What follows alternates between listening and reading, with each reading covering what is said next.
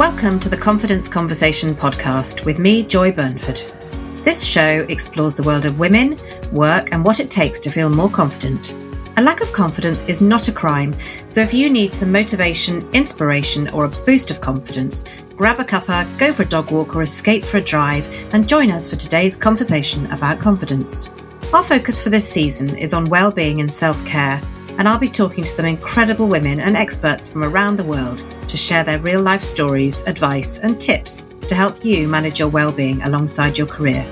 And I'd like to say a big thank you to Coach Matters for sponsoring this season. Coach Matters offers recently qualified and experienced coaches the opportunity to expand their business development capabilities, allowing them to reach more clients and lead successful coaching careers. Through network membership, programs, masterclasses, and well-being events, they provide a supportive learning space for coaches to thrive. Coach Matters is offering our listeners an exclusive offer of three months free membership of its network when you reference this podcast. To find out more, see the link in the show notes or visit coachmatters.co.uk forward slash MCM.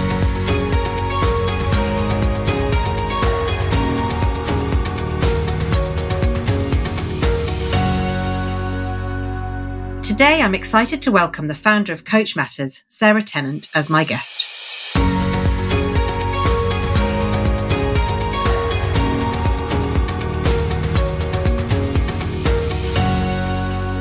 Good morning, Sarah, and welcome to the Confidence Conversation. Morning, Joy. It's lovely to be here. It's great to have you on the podcast. So, the theme for season five, as you know, is well-being and self-care. And today we're going to chat a bit about your background and coach matters, the importance of well-being and self-care, and advice for our listeners in focusing on their well-being. So, to kick us off today, I wondered if you could tell me a little bit about your background, how you became a coach, and what you do today. Yes, I started my career in publishing and I held international sales and marketing management roles and from there, I made a transition to the not for profit and arts sector, where over 10 years or so, I developed a freelance career and I provided strategic business development and fundraising consultancy to a wide range of organizations. And then it was during my second maternity break that I decided to have some career coaching myself. But I still, you know, I, did then make a slight change in the organizations that I was freelancing for. But I then had a, another break following a family bereavement, actually. And this was really an opportunity to really take stock and think about what I really wanted to do.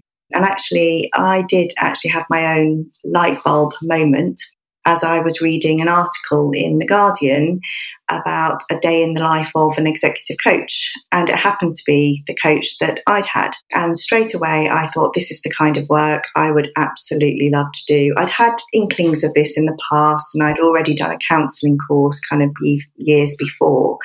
But yeah, it really kind of struck me that actually throughout my career, a thread really was about helping people, helping individuals recruiting them, training them, managing them, and supporting them. And actually, across the many different organizations that I'd worked in as a freelancer, that was what I really loved doing was making those connections and helping where I could. So yeah, so that led me to, um, and around the same time, I was also feeling quite frustrated at how challenging it can be for women to navigate their own career changes and to sustain and develop kind of careers around family life. Absolutely. And I had, I think I said to you, you know, before I've, I had exactly the same light bulb moment actually. And I had a coach when I was sort of, I think it was when I had my second child and it was the first time I'd ever come across coaching. And it was so fundamentally, I mean, it was instrumental in my kind of change of career as well, because I realized, wow, this is so helpful to kind of help you think about things in a different way and realize you're not on your own. And, and as you know, my mission is to make sure that we can work with organizations to bring in coaches to, you know, everybody at a lower level than just sort of exec level, because I think it's, it's so important and it can be so helpful, can't it? For, you know, for anybody who can be fortunate enough to have a coach. I agree with you wholeheartedly. And, you know, the idea that through these coaching conversations, people can feel really confident or become really confident and make changes where they need to, maybe a career change or, you know, kind of have some tools and be equipped to sort of sustain work, home life and move forward. So, yeah, so now I work mainly with women. and sort of before, during, and after maternity leave. Lots of teachers as well as working on parental leave coaching programs, delivering one to ones and, and, workshops. Um, and I also am a coaching supervisor as well, so I do some coaching supervision. But latterly, over the past six months or so, there's been a real shift, and most of my time now is spent on building Coach Matters which is a business development for coaches. And again, I know we'll go on to talk about this in more detail, but I realize the thread there is to help coaches develop careers to a point which can be quite difficult for them to manage as well. So it's very much a thread that, that kind of runs through where I am now. And having, uh, you know, as you say, coaches help other people, and often they're the ones who you know where do they get their help from? So i think you're doing such a fantastic thing with coach matters and, and, being that support for coaches to help with you know when you're running a business as well. You know, a lot of coaches are great at doing the coaching but actually they don't know how to get more business or you know you know looking after themselves or you know all of those things which you're you're doing now with coach matters which is fantastic. Do you want to tell me a little bit about coach matters now about what what coach matters does and and how you help people yeah, well, we're, we're, it's, it's, exactly as you say, Joy. We're there to help coaches with specific skills training. That might be sales and marketing, but equally, it could be just through having some coaching, some mentoring from experienced associates of ours within the coaching sector, all with very varied backgrounds and different skills and, and things to offer. And also, you know, we run business development masterclasses, workshops, and also we provide an online community where they where coaches can connect with each other and lots of online resources, tools and, and, and the like. And really at the heart of this as well is the idea that when we remain connected with others, because it can be quite isolating as a coach, and as you pointed out, you know, you're helping others as well, and we need to resource ourselves. We also provide access to supervisors as well because we see that as absolutely key um, for coaches and their clients. But also, we just feel that by connecting with each other regularly, um, learning from each other, seeking support, finding solutions, bouncing ideas off each other, this really helps um, them sustain and develop their careers. And then at the heart of that is our Nourish program, which enables coach, coaches just to drop in to a yoga session or a meditation, mindfulness session, those kinds of things. And I'm delighted to be running a confidence session for you in a few weeks' time, which I'm really excited about. We're really looking forward to that. And it's that kind of thing that we know coaches often are doing this work with others, but very rarely get the opportunity to have that work done for themselves. So we're, we're really looking forward to that in particular.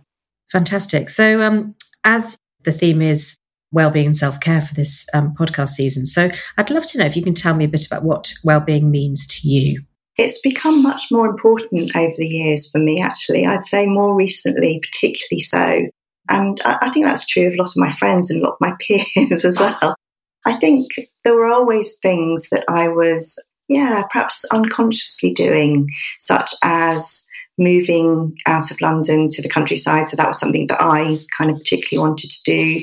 Getting a dog, becoming freelance as well, because I did that as a way to sort of try and manage my own well being. So there were all things like that, but I'm not sure the language was necessarily there in the same way. But over time, it's become really clear to me that it's really important to have several things in the mix.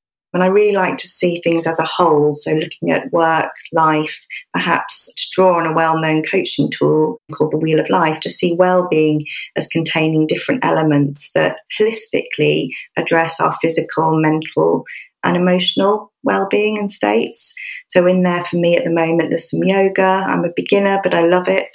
There's some mindfulness meditation practice. There's podcasts with Tara Brach. This is not every day, by the way. And then just things for pleasure. So over the course of a week or a month, you know, am I going for enough walks? Sometimes not. Um, in nature, you know, classical music is something I need every day anyway. But you know, it's kind of working out what you need in that toolkit, if you like, or in that wheel. And yeah, they, they do change over time for me. But at the moment, there's um, things, the things that I've mentioned, and reading and that type of thing, connecting with family and friends, harvesting and cooking with the veg that Richard grows in the garden.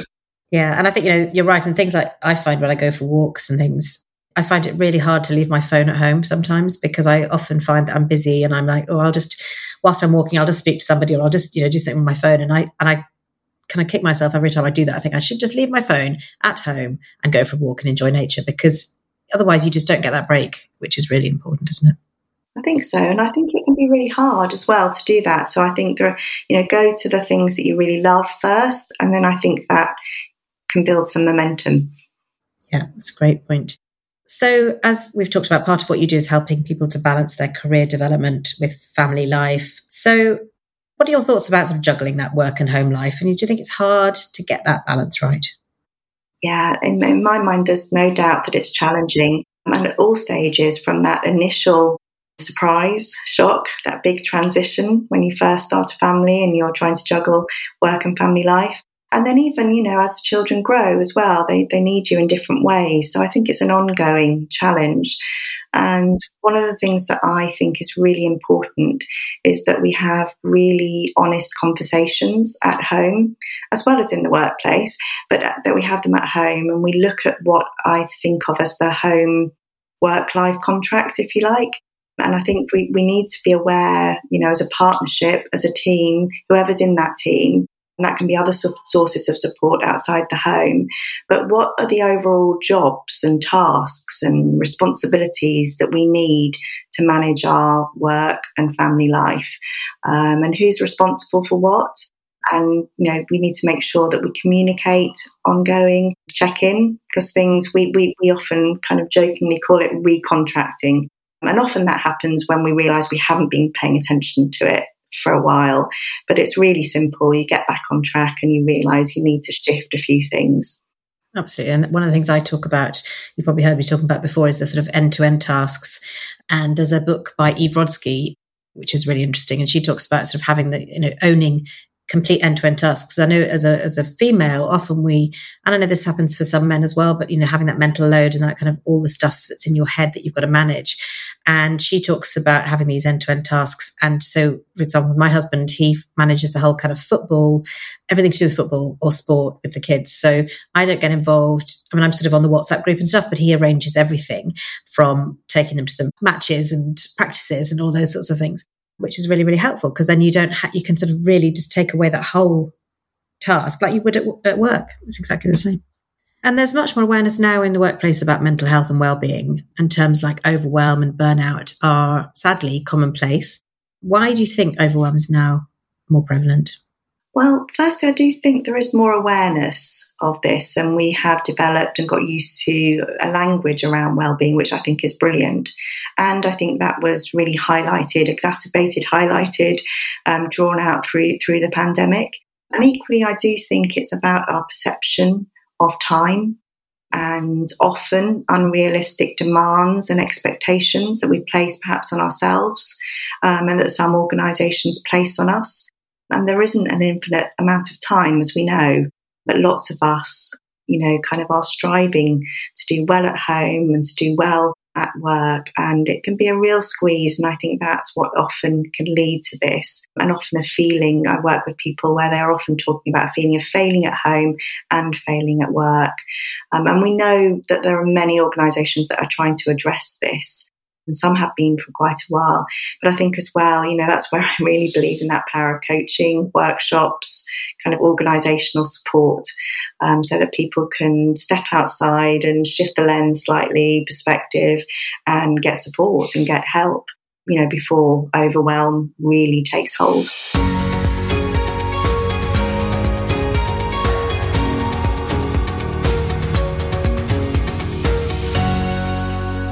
I hope you're enjoying the conversation so far.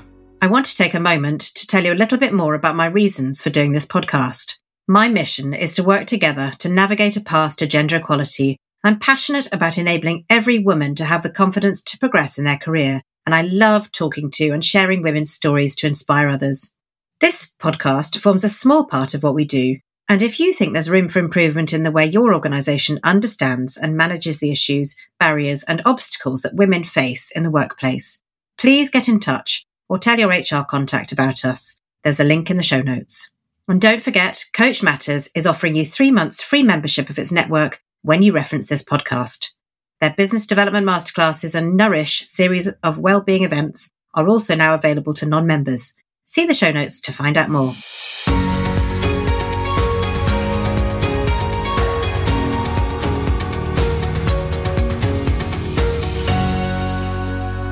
You know, talking about coaching, it's interesting to know why do coaches or others with you know HR, mental health, or caring responsibilities, or those sort of in helping professions, you know, why do they need to focus on their own well-being?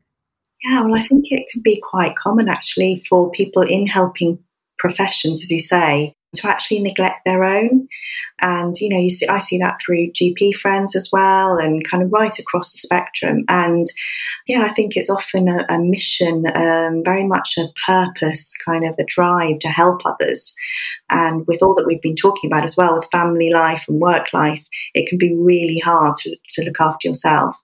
And I think with coaches as well, what really struck me when I changed career was that this is a big career transition for coaches often too. They're often coming to it later on in life. And they're often being freelance and setting up on their own and then potentially running a business for the first time as well. So, as well as not necessarily having the right tools or the right skills, it's all about looking after yourself in the process as well so that you have that balance so that you're nurturing yourself as well as your clients. Um, so that's what really kind of inspired me to set up Coach Matters.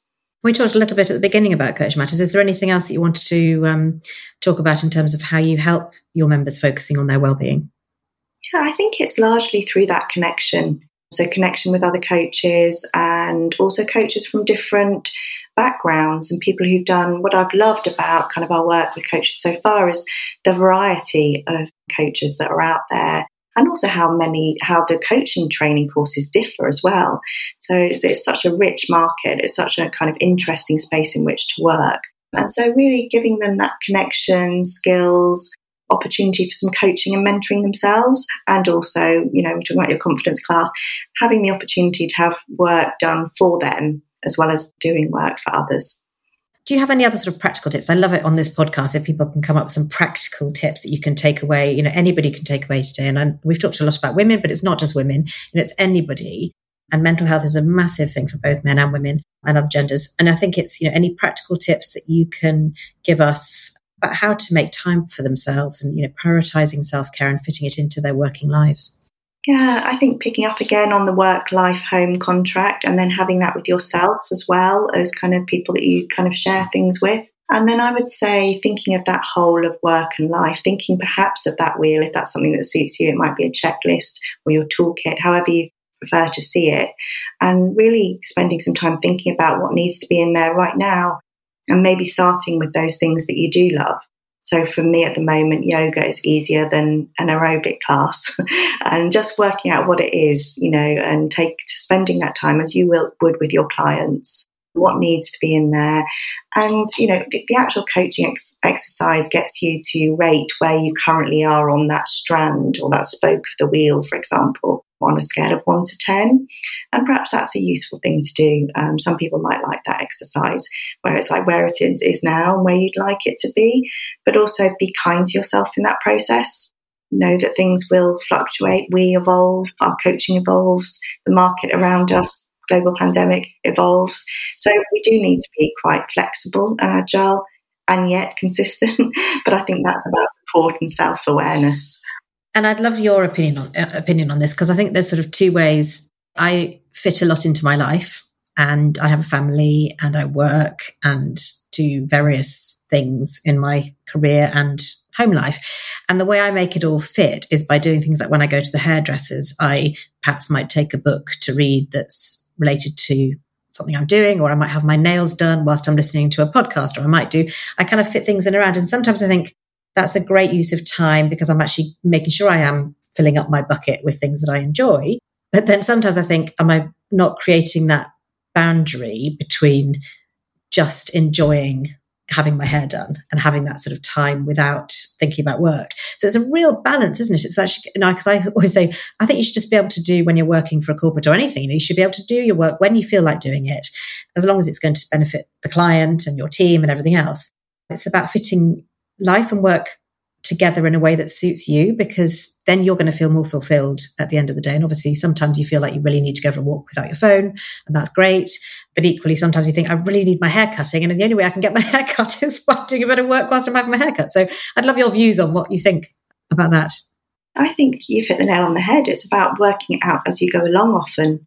You know, some people definitely prefer some hard and fast rules. But um, for me, and especially I think when you're running your own business as well, perhaps one of the drivers for that often is to have a little bit more work life balance, if you like. But for me, it's about being mindful about it, being aware of it, and asking yourself some questions and taking stock of that, and then reflecting. You know, maybe putting a bit of reflection time in each week to think what's going well, what's not going so well, and where am I doing something just for me. I always remember being given the advice that if you sort of arrive somewhere in a car, rather than just arriving, jumping out the car, just take a moment before you get out of the car to just think. And I think that was a really nice sort of, you know, if you can sort of get things into a habit like that, I think is that was a really useful piece of advice that I was given.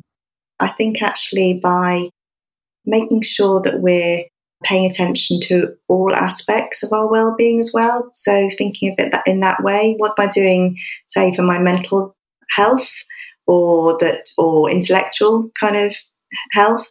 And physical and you know nourishment and also kind of when i say spiritual that could mean all sorts of things that could be classical music walking in nature whatever it is so i think thinking of things in that kind of holistic sense and keeping a check on things i think that's that's kind of key Yes, and I think having a coach, for example, is a great way of keeping you accountable to that as well. Because I know it's you can say, "I've got all these great intentions," and then you forget to do it. And I think having even a friend telling a friend what you what you want to do and actually asking them to keep you accountable Fantastic. So, um, thank you so much, Sarah. It's been a real pleasure to have you on the podcast. And thank you and Coach Matters for your support as well in this podcast season.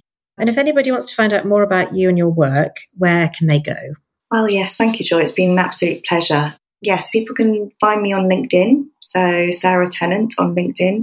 And we also have a website, coachmatters.co.uk. And I also have a coaching website, which is sltexecutivecoaching.com. And actually, from either of those websites, you can book a call with me or just send me a message via LinkedIn, and I'd be delighted to connect. Brilliant. Did you want to mention the Coach Matters three months free access? Yeah, what we're offering alongside sponsoring or supporting um, supporting you through this podcast series is three months free access for any coaches that would like to just try and see what we're all about at Coach Matters.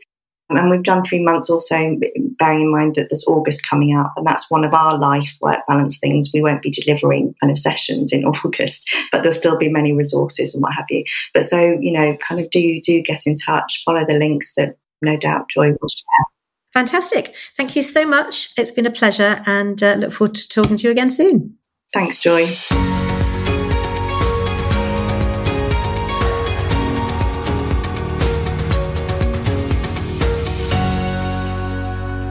And that's it for this week. Thank you very much for listening, and I'll be back again soon with another confidence conversation. If you know anyone who might find this podcast useful, please do pass on the link and it would give me a real confidence boost if you could subscribe, rate, and even leave a review. If you like what you've heard, join us at theconfidenceconversation.club, where I'll be sharing tips and notes from each episode, and you can send in your ideas for future topics. And remember, you can get three months free membership of Coach Matters Network when you reference this podcast. To book, get in touch at coachmatters.co.uk forward slash MCM. Thank you. And until next time, bye for now.